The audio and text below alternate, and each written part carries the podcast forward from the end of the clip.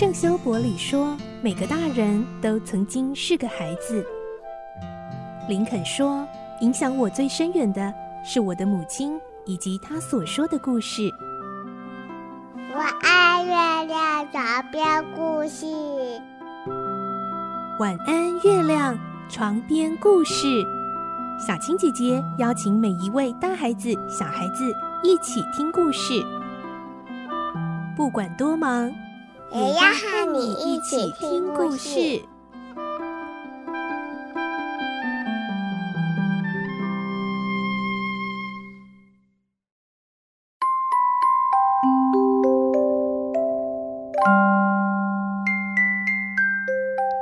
晚安，欢迎你和我们一起听故事。我是小青姐姐。今天开始，我们要来听新的故事喽。这个故事呢，应该是大朋友、小朋友都很熟悉的《葛列佛游记》。我们的故事内容取材自东方出版社《世界少年文学必读经典六十·葛列佛游记》同名书籍。作者呢是十七世纪的英国作家强纳森·史威佛特。故事中，格列佛游历了三个奇特的国家，分别是小人国、大人国，还有飞岛国。其实呢，史威佛特写下这个故事是为了要表达当时对社会和政治有很多的不满，所以呢，打造了这样一个奇幻的时空，让主角格列佛去了不同的国家，分别代表了史威佛特想要嘲讽的社会政治现象哦。小人国是用来讽刺英国的社会和政客。大人国呢，是批判当时英国卷入宗教冲突和战争，而飞岛国是用来嘲讽当时英国的学者和领导人总是在思考一些没用的事情。不过呢，我们小朋友就开心的来听听喽，这个可爱、有趣又很奇幻冒险的故事。今天第一集，首先我们要进入的就是最为大家所熟知的小人国，这也是葛列佛旅程的起点哦。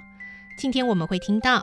格列佛本身是一位医生，被聘任到船上担任随船医生。结果有一天发生了一场船难，开启了奇幻的旅程哦。来听今天的故事，《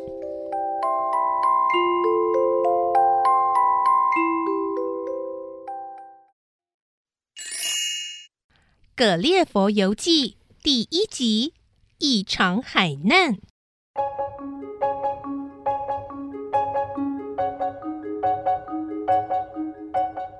我叫做葛列佛，在一六九九年的春天，我在威廉·布利查船长领航的羚羊号上担任随船医生。那时他正打算航行到南洋去。我们从布利斯托出发，启程一切都很顺利。布利查船长对羚羊号深具信心，他用力拍拍我的肩膀说。放心吧，格列佛，这一艘船呐，坚固的像是一座堡垒一样啊！我一定让你平平安安的回到太太身边。我开玩笑的回敬他一拳，哈哈，最好是如此啊！我太太玛丽还等着用这次出航的薪水添购家具呢。过去六年来，我一直待在不同的船上行医。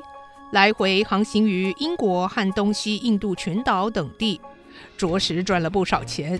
目的就是希望能给太太和孩子们比较优裕的生活。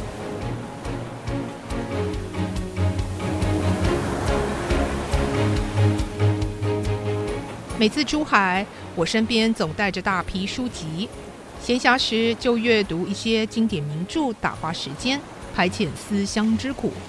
此外，还能借机上岸游览各地的风土民情，学习该地的语言，所以从来不觉得航海的日子无聊呢。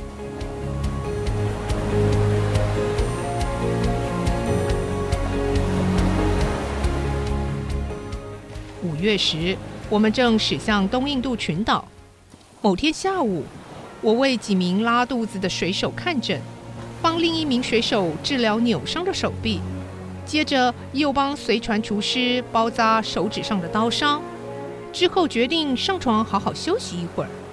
正睡得迷迷糊糊之际，有人冲进了仓房，一把拉起我，大声地嘶喊着：“葛列佛，快起来！”我猛然惊醒过来，发觉整个船身摇晃得很厉害。跑来叫我的水手神色慌张，好像见到鬼似的。怎么啦？啊啊！我们遇到暴风雨了，啊，上面有人需要帮助。啊，我跳了起来，拿着医药箱跟水手跑到甲板上去。那儿可怕的景象使我不禁倒抽一口气。我的天哪！羚羊号正笼罩在满天云雾中，被越来越强的海浪一波波袭击着。诡异多变的风势夹带流窜而来的雨柱，几乎让人睁不开眼睛。医生，快来这里啊！快呀，快呀！有人在降帆的时候被落下的船桅击中头部。我冒着狂风骤雨为受伤的人急救完后，还来不及喘口气，又听见身后一阵叫喊：“暴风把我们吹离战场航道了啊！”注意那边呐、啊！天哪，前面有大礁石哎！我回头一看，距离船身不到两百英尺的地方，赫然竖立着几座礁石。强劲的风力使羚羊号失控的向前冲。哎呀，我们要撞下去了！哎呀，就这样，羚羊号像个脆弱的瓷娃娃摔在礁石上，顿时船身破裂。快救命啊！快！所有的船员，包括我在内，都慌乱地放下救生艇。打算逃生，布利查船长隔着人群对我叫喊：“格列佛，哎，你自己保重啦！”啊啊！船长！啊！忽然一阵大浪袭来，把船长卷入海里了。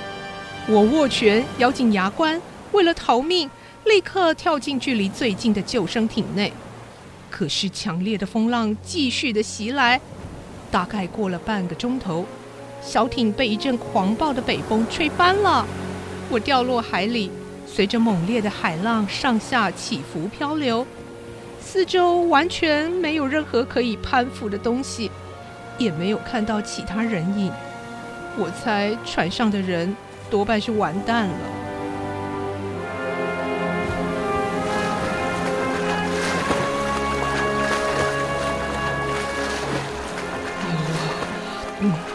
列夫，要拼命游，坚持下去，为了玛丽和孩子们。我不断地鼓励自己，让身子随波前进，不时还把腿伸下去试探，却总是够不到底，一度失去知觉。我试图做最后一次冲刺，当游到再也无力挣扎时，忽然发现。海水已经浅得淹不到头顶了。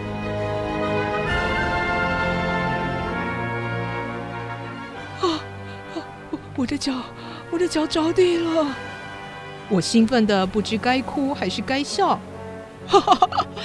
上帝啊，你果然还是眷顾我的。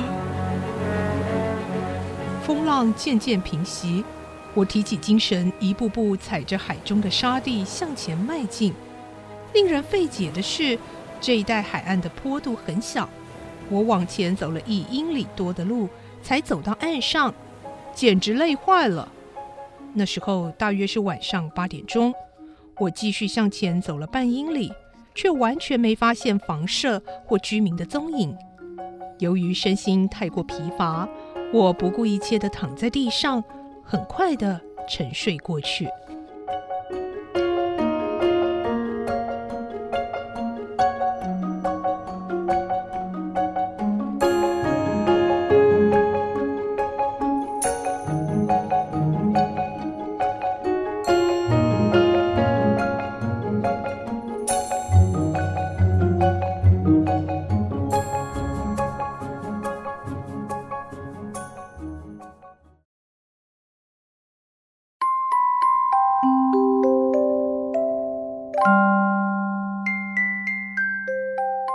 今天的故事就先听到这里喽，明天再继续来听《格列佛游记》。我是小青姐姐，祝你有个好梦，晚安，拜拜。小朋友要睡觉了，晚安。